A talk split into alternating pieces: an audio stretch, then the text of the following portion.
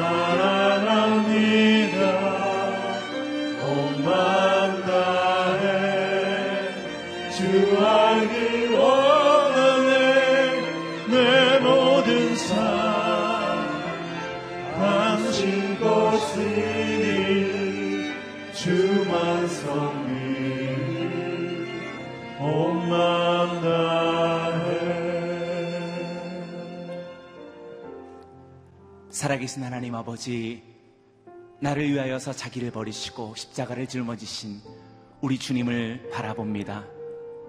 주를 생각하고 주를 묵상하고 주를 사모함으로 인해 이 고난의 시절 혼돈의 시기를 지나갈 때 내 마음이 낭망치 않게 하여 주시고 우리의 삶이 절망하지 아니하게 하여 주시고 더욱더 주 사랑하는 마음으로 인도하여 주시옵소서. 더욱더 주님을 알기를 소망하는 간절한 심령으로 우리를 인도하여 주시옵소서. 그리하여 더욱더 정- 주님을 섬기며 살아가리라. 오늘 믿음으로 고백할 수 있는 귀한 아침 되게 하여 주시옵소서. 그러한 우리의 가정이 되게 하여 주시옵소서. 그렇게 살아가 원신하는 우리의 자녀들이 되게 하여 주시옵소서. 더욱더 성령의 불로 타오르는 하나님의 교회가 되게 하여 주시옵소서. 이 시간 우리 함께 합심으로 기도하며 나아가겠습니다. 살아계신 하나님 아버지, 혼돈의 시기를 지나갈 때에 하나님 고통의 시간을 지나갈 때 내 마음과 우리의 심령이 하나님 낭망치 말게 하여 주시고 슬퍼하지 아니하게 하여 주시고 절망에 빠져 하나님 오늘도 하나님 좌절과 사명을 잃은 자로 살아가지 아니하게 하여 주시고 하나님 우리를 위하여서 자신을 내어 주신 우리 주 예수 그리스도를 본받아 주님을 우러러 보며 영광의 십자가를 붙들고 나아갈 수 있는 하나님의 사람들이 되게 하여 주시옵소서. 오늘도 하나님 마음에 힘을 잃어버린 영혼들에게 하나님의 성령이 오셔서 용기를 주시고 다시 한번 새 힘 허락하여 주시옵소서. 주님의 진리의 말씀의 능력이 저들의 삶 속에서 살아나 하나님 우리 가운데 있는 모든 하나님 불안과 염려와 두려움과 우리 가운데 있는 모든 낭만과 절망을 이기고 우리 주 예수 그리스도의 부활의 영으로 말미암아 힘입어 하나님의 놀라운 사명을 다 감당할 수 있는 하나님의 사람들로 우리의 가정으로 인도하여 주시옵소서. 무엇보다 우리의 자녀들을 기억하여 주시고 이 젊은 세대들에게 다시 한번 진리의 영을 부으시고 성령을 부으사 오늘도 강하고 담대하게 주를 울어보게 하여 주시며 우리 주 예수 그리스도로 말미암아 승리를 선포하며 나갈 수 있는 하나님의 사람들 하나님 마지막 때에 주님께서 예비하신 거룩한 주님의 용사들이 될 수 있도록 하나님 인도하여 주시옵소서. 주님이 세우신 교회들마다 하나님의 성령에 불타오르는 주님의 놀라운 능력의 도구로 다시 한번 일어나게 하여 주시옵소서. 주님의 이름을 찬양합니다. 홀로 영광을 받아 주시옵소서. 사랑합니다 하나님 아버지 하나님의 은혜가 오늘도 틀림없이 살아있어 내 마음을 깨우시고 영혼을 인도하사 하나님의 성소에서 두 손 높이 들고 주님의 이름을 부르게 하시니 감사와 찬양을 올려드립니다. 고난의 시간을 지나갑니다. 우리가 힘겨운 인생의 길을 지나갑니다. 내 마음과 영이 낭망치 말게 하여 주시고 용기 주시고 지혜 주시고 다시 한번 주님을 더 알기를 사모하는 마음으로 충만케 하여 주시옵소서. 그러므로 말미암아 더욱더 주님을 사랑하는 거룩한 헌신으로 나아가게 하여 주시고 힘겹고 어려운 세대 자기를 버리사 십자가를 짊어지신 우리 주 예수 그리스도를 본받아 다시 한번 우리 주님 앞에 헌신하는 거룩한 주님의 가정, 우리의 자녀들 주님께서 세우신 기름 부은 주의 교회가 되게 하여 주시옵소서. 감사 찬양 주님께 올려드리오며 살아계신 예수님의 이름으로 기도드리옵나이다. 아멘. 새날을 허락하신 하나님께 우리 감사의 박수를 올려드리겠습니다. 어, 새롭게 시작한 이 한 주간 주의 말씀과 성령으로 또 승리하시기 바랍니다. 하나님께서 오늘 우리에게 주시는 말씀 느헤미야서 7장 61절에서 73절의 말씀입니다. 저와 여러분이 한 절씩 교독하겠습니다. 다음은 델멜라와 델하르사와 그룹과 앗돈과 인멜에서 올라온 사람들인데 그 종족이 이스라엘의 자손인지에 대해서는 증거가 없었습니다. 이들 가운데 들라야의 자손, 도비아의 자손, 느고다의 자손이 642명, 제사장 가운데 호바야 자손, 학고스 자손, 바르실레 자손이 있었는데 바르실레는 길르앗 사람 바르실레의 딸과 결혼한 사람으로서 그 이름으로 불렸습니다. 이들은 자기 족보를 찾았지만 얻지 못하고 결국 부정하게 여겨져 제사장 계열에 들지 못했습니다. 그래서 총독은 그들에게 명령해 우림과 둠밈으로 다스리는 제사장이 나오기 전에는 지성물을 먹지 못하게 했습니다. 온 회 중의 수가 42,360명이었고 거기에 남녀 종들이 7,337명, 남녀노래하는 사람들이 245명이었습니다. 또말이 736마리, 노새가 245마리, 낙타가 435마리, 나귀가 6,720마리였습니다. 어떤 족장들은 건축하는 일을 위해 기부했습니다. 종독은 금 천드라크마와 대접 50개와 제사장의 옷 530벌을 보물 창고에 드렸고 어떤 족장들은 금 2만 드라크마와 은 2200만회를 보물 창고에 드렸습니다. 나머지 백성들이 드린 것을 다 합치면 금 2만 드라크마와 은 2천만회와 제사장의 옷 67벌이었습니다. 함께 읽겠습니다. 제사장들과 레위 사람들과 성전 문지기들과 노래하는 사람들과 느디딤 사람들과 몇몇 백성들과 온 이스라엘 사람들은 저마다 자기 고향에 정착했습니다. 아멘. 오늘 이 본문으로 이기훈 목사님 말씀 증거해 주시겠습니다. 한 주일을 시작하는 날 기도하러 오신 여러분 모두를 환영하고 축복합니다. 이한 주일 동안 기도하고 하나님의 음성을 듣는 귀한 시간들이 계속되기를 바랍니다. 우리 믿음으로 선포하겠습니다. 능력받는 새벽 기도, 응답받는 새벽 기도, 성령을 체험하는 새벽 기도, 하나님의 음성을 듣는 새벽 기도. 아멘. 믿음대로 될지어다. 예. 하나님께서 오늘 이 느헤미야서 7장을 통해서 우리에게 몇 가지 예, 중요한 말씀을 허락하셨습니다. 이스라엘 백성들이 바벨론의 포로가 될 때 한 번에 다 예, 끌려간 것이 아니고 세 번에 걸쳐서 끌려갔습니다. 그 세 번이라고 하면 곧 세 번 침략을 받은 거죠.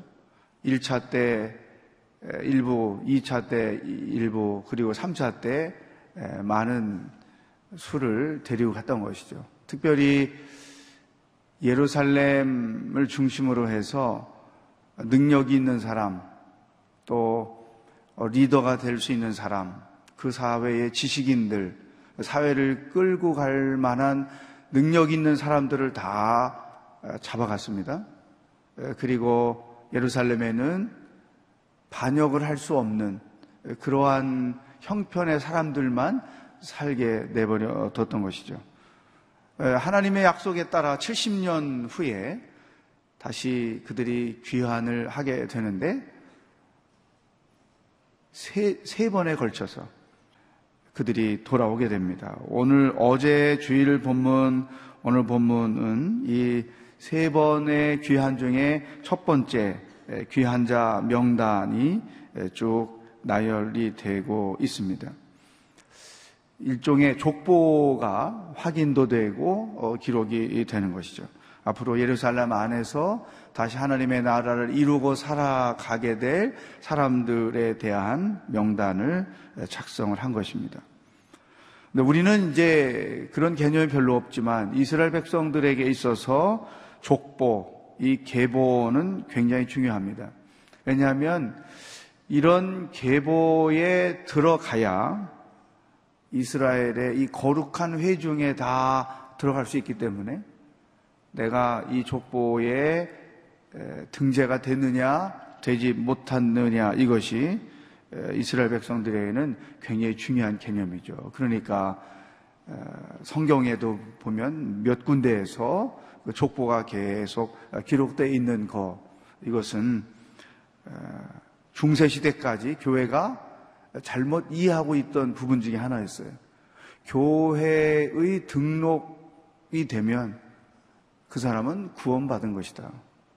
이런 인식 때문에 중세 시대까지 교회는 그것을 가지고 권력화했던 것이죠.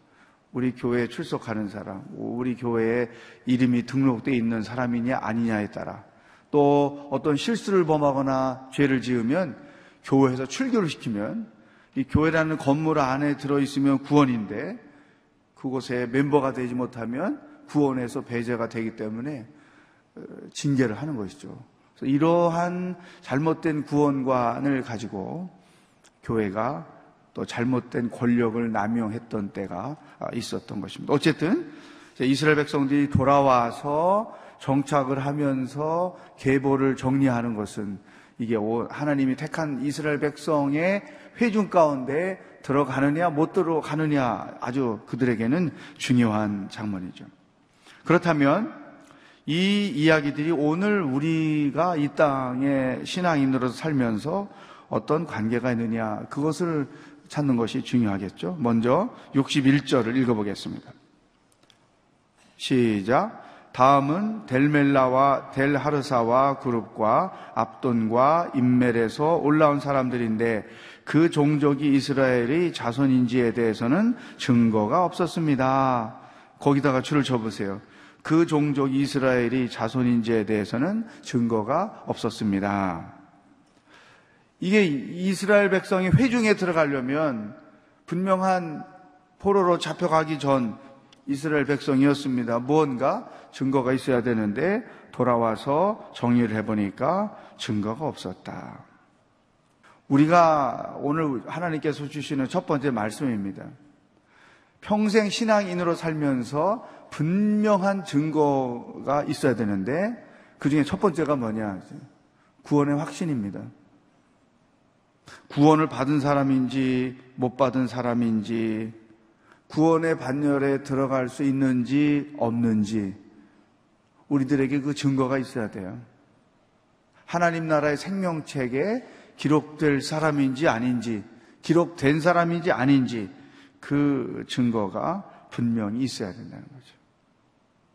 교회 다닌다고 구원받는 거 아니죠? 원래 교회는 구원받은 사람들이 모인 곳, 이게 구원이에요.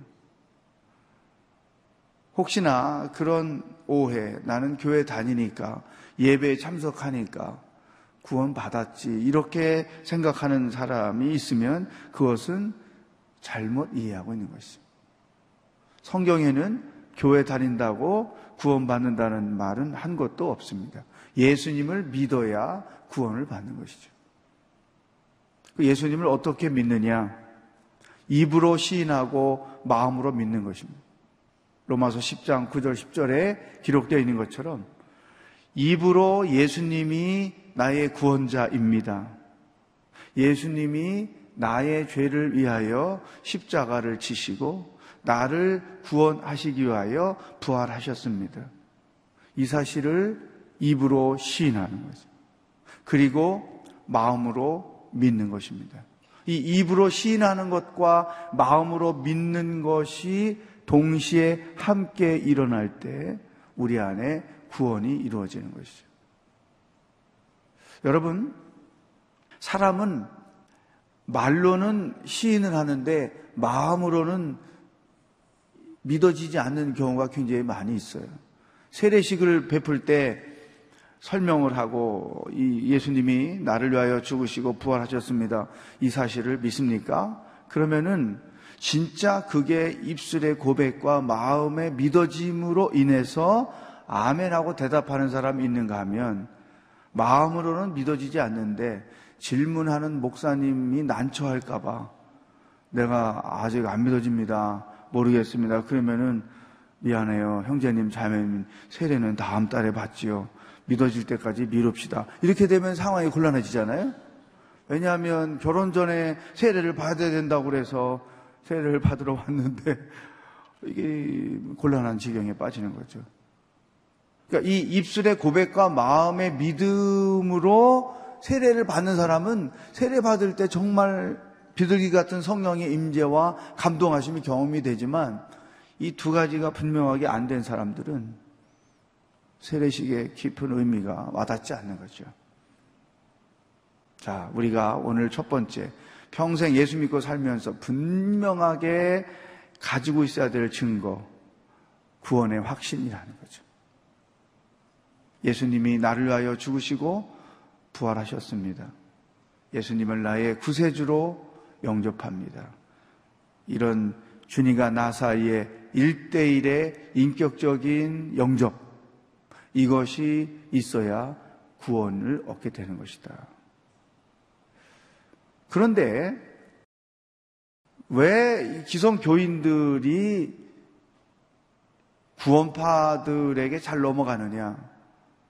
이 구원파 이단들은 어, 세상 한가운데서 안 믿는 세상 사람들을 상대로 활동을 하는 자들이 아니고 교회 주변에서 어물쩡거리면서 교인들을 끌고 가려고 하잖아요.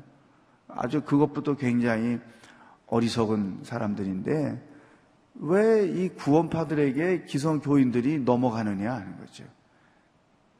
이 구원에 대한 잘못된 이해와 확신 때문에 그것을 가지고 그 사람들이 접근을 하면 넘어간단 말이죠. 자, 우리가 첫 번째 평생 예수 믿으면서 분명하게 해줘야 될 것이 내가 구원받은 증거인데, 그러면 구원받은 증거가 뭔가요? 이단이 와가지고, 아, 권사님이군요. 구원을 받으셨지요. 아이, 그럼 당연히 받았지요. 구원받은 증거가 뭔지 보여줄 수 있습니까? 아니, 나 믿으니까 받았지요. 증거가 뭐냐고. 이렇게 얘기하면 뭐라고 얘기하죠, 여러분? 자신 있게 내가 구원받은 증거는 두 가지가 있습니다. 첫 번째는 주관적 증거가 있습니다. 그 주관적 증거란 말씀의 증거죠. 내가 구원받은 것을 하나님의 말씀이 증거합니다. 그 하나님의 말씀이 어떻게 증거합니까? 세 가지로 증거합니다. 첫 번째는 하나님의 약속의 말씀. 주 예수를 믿으라. 그러면 너와 내 집이 구원을 얻으리라. 영접하는 자 곧 그 이름을 믿는 자들에게는 하나님의 자녀가 되는 권세를 주셨습니다. 마음으로 믿고 어, 입으로 시인하면 구원을 얻습니다. 볼지어다 내가 문 밖에서 두드리노니 내 음성을 듣고 문을 열면 내가 그에게로 들어가 그러 더불어 먹고 그는 나와 더불어 먹으리라. 내가 구원받은 것은 하나님의 약속의 말씀. 두 번째, 예수님의 십자가와 부활. 예수님의 그 십자가와 부활은 전적으로 나를 위한, 나를 구원하시기 위한 사랑의 행동이었습니다. 세 번째, 내가 구원받은 것을 성령님이 인치십니다. 이것은 성경에 기록된 내용이기 때문에 객관적 증거죠. 따라서 나는 이런 이러한 근거로 구원을 받았습니다. 또 한 가지 그것 그것은 중요하고 또 한 가지 이제 주관적 증거. 아까 말을 제가 잘못했죠. 객관적 증거와 주관적 증거인데 이 주관적 증거는 내가 생활 속에서 구원받은 자로서 경험하는 거죠. 그래서 생활의 증거라고 표현하죠. 그 여기도 세 가지 있어요. 하나는 예수님을 내가 주님이라고 부른다는 거죠. 예수 믿기 전에는 누가 주인이었어요? 여러분의 인생에 누가 주인이었어요? 예? 과거가 없는 사람들처럼 그러시네? 예수 믿기 전에 다 내가 주인이었어요. 그죠? 내가 하고 싶은 대로, 내가 기뻐하는 대로, 내가 소망하는 대로, 내 뜻대로 모든 걸 다 했단 말이죠. 근데 지금은 누구 뜻대로 해요? 예수님 뜻대로 해요. 예수님이 왜? 내 인생의 주인이요. 내 삶의 주인이시기 때문에. 그러니까 예수님을 나의 주인이라고 고백한단 말이죠. 이게 벌써 내 삶의 구원의 증거가 생활 속에 있는 거죠. 두 번째, 공통적으로 예수 믿고 구원받으면 공통적으로 경험하는 거예요. 우리 가치관이 변해요. 그죠? 옛날에는 중요하지 않던 게 예수님 믿고 구원받으니까 지금은 그게 참 중요해요.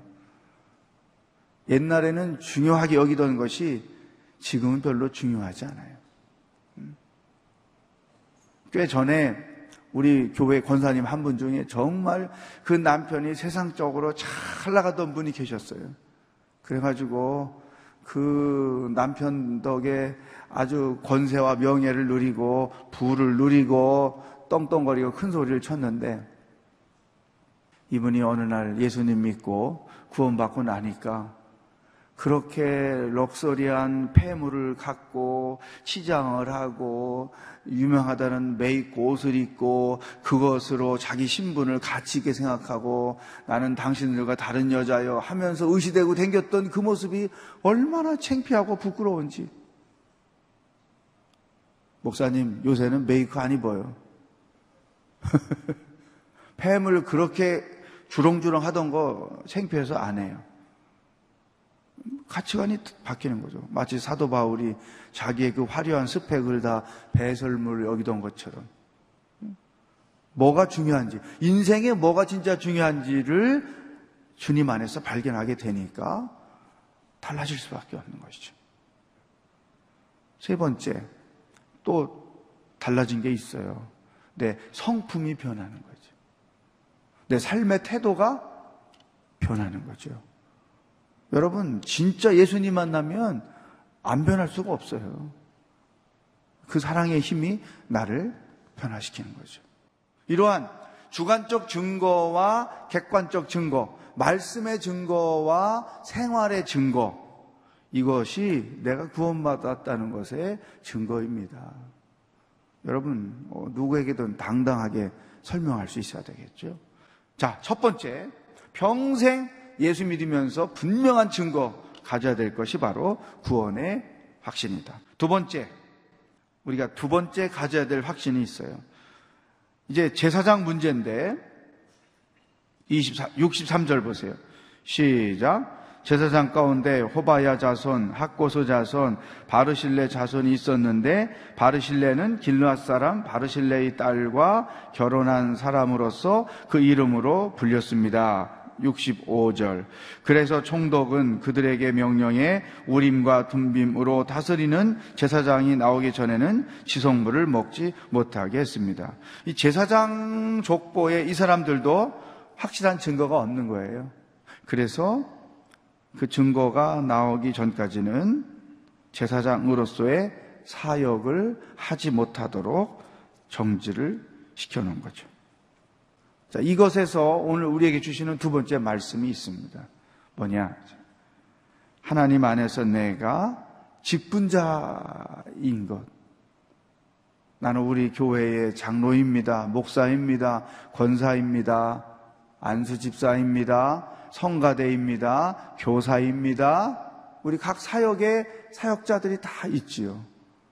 내가 평생 하나님 안에서 살면서 나는 이러한 사역을, 이러한 직분을 가졌습니다. 직분에 대한 확신. 그런데 중요한 것은 직분만 받았다고 그게 다가 아니라는 거예요. 내가 직분을 받은 자답게 사명을 감당하고 있느냐? 목사면 목사답게 하나님의 일을 감당하고 있느냐? 장로면 장로답게 하나님의 일을 감당하고 있느냐? 권사면 권사답게 하나님의 일을 감당하고 있느냐? 이 직분에 합당한 사역을 감당하고 있느냐? 여러분, 교회가 이제는 더 이상 수고하지 않으셔도 괜찮습니다. 지금까지 수고한 것만으로도 하나님이 큰 영광을 받으셨을 것입니다. 이렇게 하기 전까지는 내가 어떤 직분을 받았든지 그 직분에 합당한 자로서 하나님이 허락하신 사명을 감당해야 되는 거죠. 내가 권사 직분을 받았는데, 집사 직분을 받았는데, 교회 일은 아무것도 안 하고 예배만 드리고 은혜만 받고 댕긴다. 그러면 이렇게 될 수 있어요. 그거는 하나님 앞에 큰 실수하는 거란 말이죠. 그러니까 평생 우리는 주님의 일을 하면서 살도록 부름받은 거예요. 우리를 구원으로 부르셨을 때는 구원받고 은혜만 받고 살라고 부른 건 아니에요. 나는 네가 필요하다. 너의 은사가 필요하고 너의 중보기도 필요하고 너의 헌신이 필요하다. 그래서 우리를 불러서 직분자로 세우신 거예요. 그렇다고 하면 주님이 이젠 됐다 말씀하시기 전까지는 어떤 모습으로든 사명을 감당하고 살아야 되는 거죠. 생각해 보십시다. 나는 직분에 합당한 섬김을 헌신을 하고 있는가? 세 번째, 67절부터 69절까지를 보시면 남녀 종들이 7,337명, 남녀 노래하는 사람들이 245명. 그다음 보세요. 말이 736마리, 노새가 245마리, 낙타가 435마리, 나귀가 6720마리. 여러분, 이거 말고도 또 다른 재산들을 가지고 왔겠죠. 그죠? 그렇다면 지금 바벨론의 포로가 돼서 살다가 돌아온 자들에게 어떻게 이렇게 7천 명이 넘는 종들이 있고 끌고 오기도 쉽지 않은 짐승들이 있고 이, 이, 이 사람들이 끌려갈 때 상황은 어땠어요? 예? 비참하게 끌려갔단 말이죠. 왕부터 시작해서.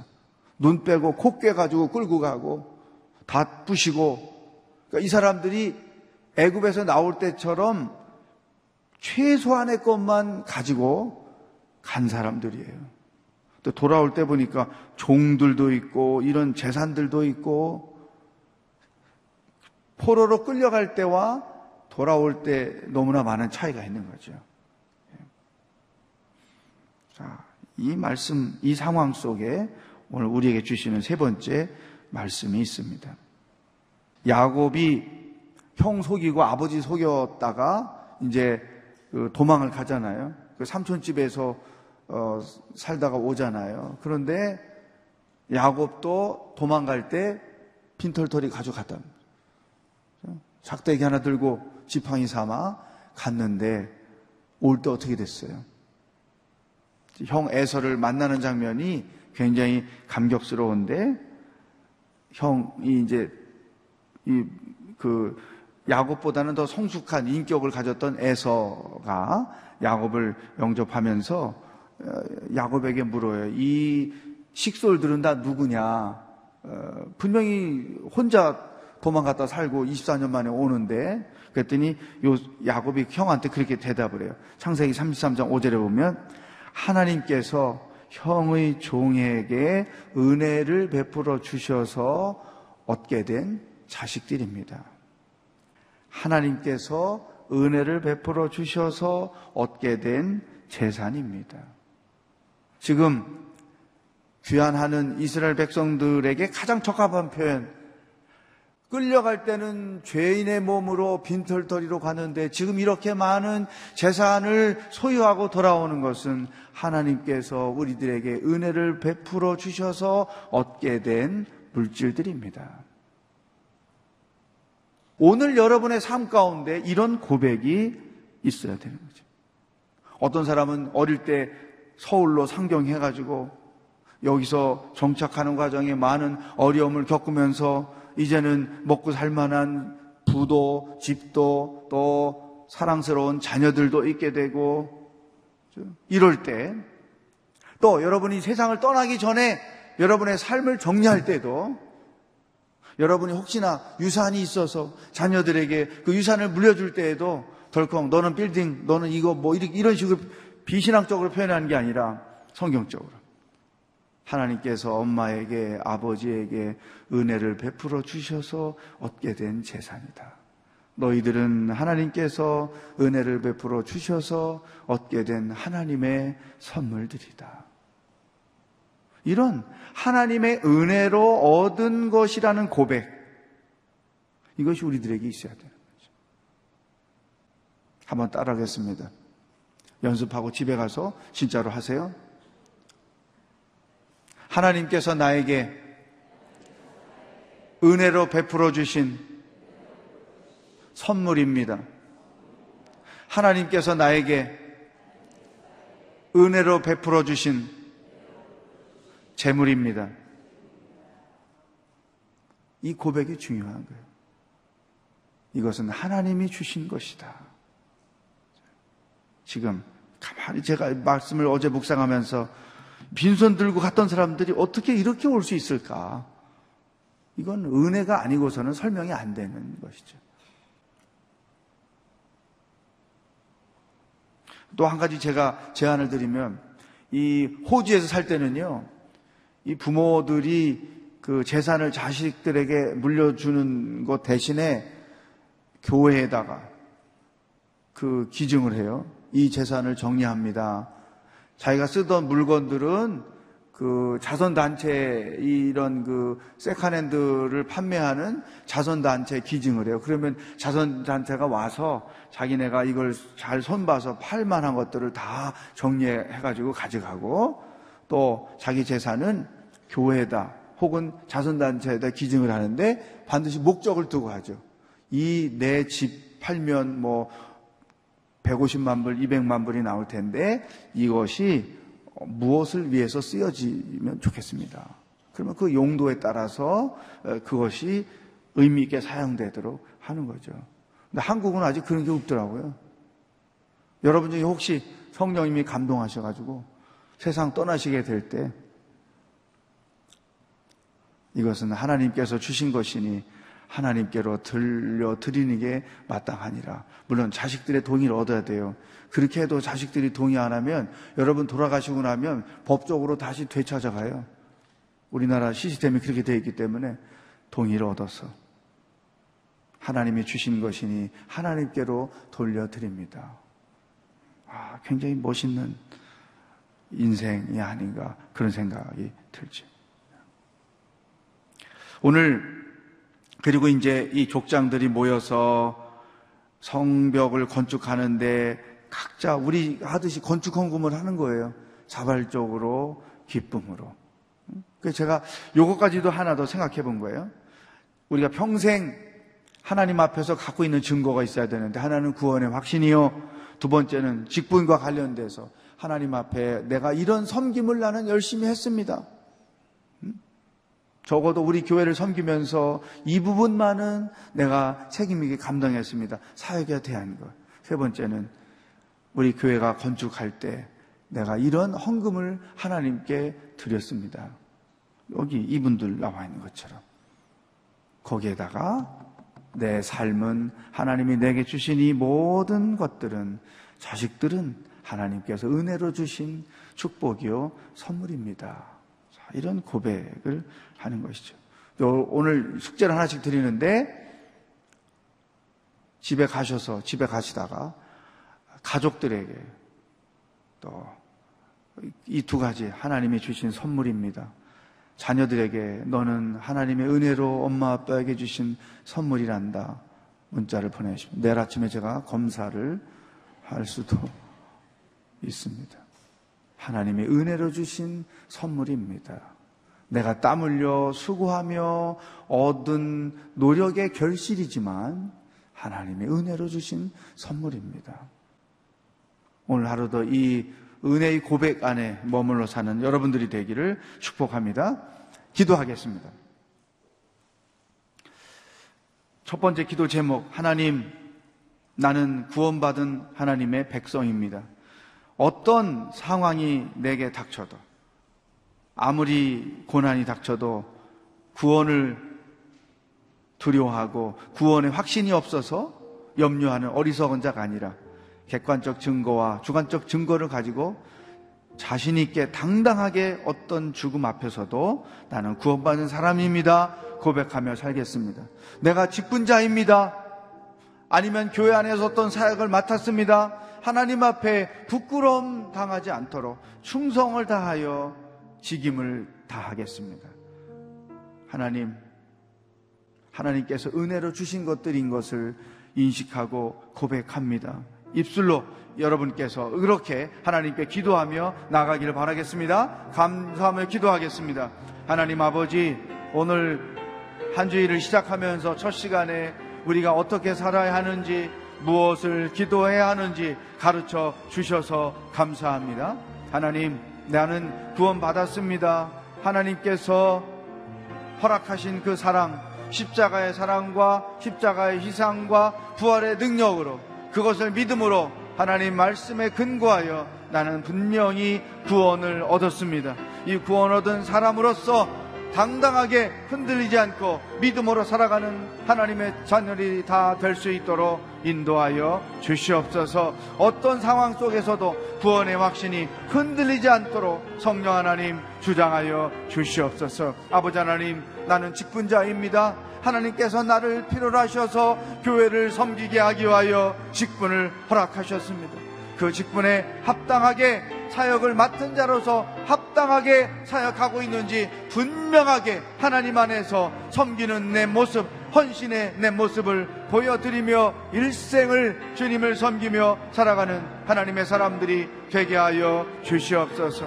하나님 아버지, 평생 이 땅을 살아왔지만 지금 돌이켜보면 그 모든 것들이 하나님의 은혜요, 하나님의 축복이요, 하나님의 선물이었음을 고백합니다. 남은 인생도 하나님의 은혜로 하나님이 주신 것들을 가지고 살아가는 하나님의 은혜 아래 계속 머물러 살아가는 주의 자녀들이 다 될 수 있도록 인도하여 주시옵소서. 할렐루야. 하나님 아버지, 오늘 하루를 무엇을 생각하며 어떻게 살아야 하는지 말씀해 주셔서 감사합니다. 평생 두 가지 흔들림 없이 살게 하여 주옵소서 구원의 확신, 하나님께로부터 받은 직분에 대한 확신, 이것을 가지고 구원의 감격을 누리며 구원을 기뻐하며 살게 하시고 허락하신 직분을 충성스럽게 감당하며 헌신하며 살아가는 주의 백성들이 다 되게 하여 주시옵소서. 하나님, 오늘까지 살아온 내 인생을 돌아봅니다. 그 모든 것들 살 수 있도록 일용할 양식을 주신 것도 또 일용할 양식보다 더한 것들을 주신 것도 다 하나님께서 은혜로 주신 것임을 고백합니다. 자녀들을 바라볼 때에도 하나님이 은혜로 주신 선물인 것을 고백합니다. 남은 인생 죽을 때까지 이 하나님의 은혜 아래 머물러 살아가는 종들이 다 되게 하여 주시옵소서. 오늘 하루도 주님과 함께 동행하며 살기를 기대하며 예수 그리스도의 은혜와 하나님 아버지의 사랑과 성령의 교통하심이 구원의 확신, 사명의 확신을 가지고 하나님의 은혜 안에 머물러 살기로 결단하는 기도하는 모든 백성들 머리 위에 복음을 들고 애쓰며 수고하시는 선교사님들 위해 영원히 함께 하시기를 축원하옵나이다. 아멘.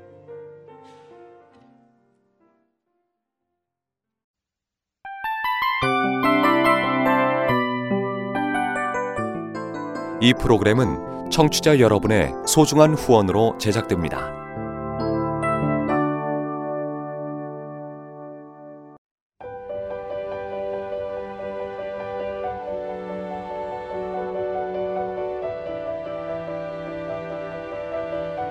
세상에는 수많은 교회들이 있지만 더 깊이 있는 말씀 강해를 찾기 위해 크기로만 교회를 선정하지 않습니다. 보다 좋은 영적 콘텐츠를 더 많이 나누기 위해 방송비를 받지 않습니다.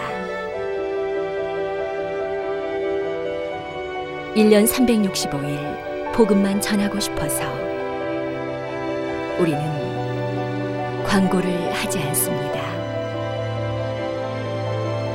온누리의 복음을 땅끝까지 CGN TV와 함께 땅끝 선교사가 되주세요.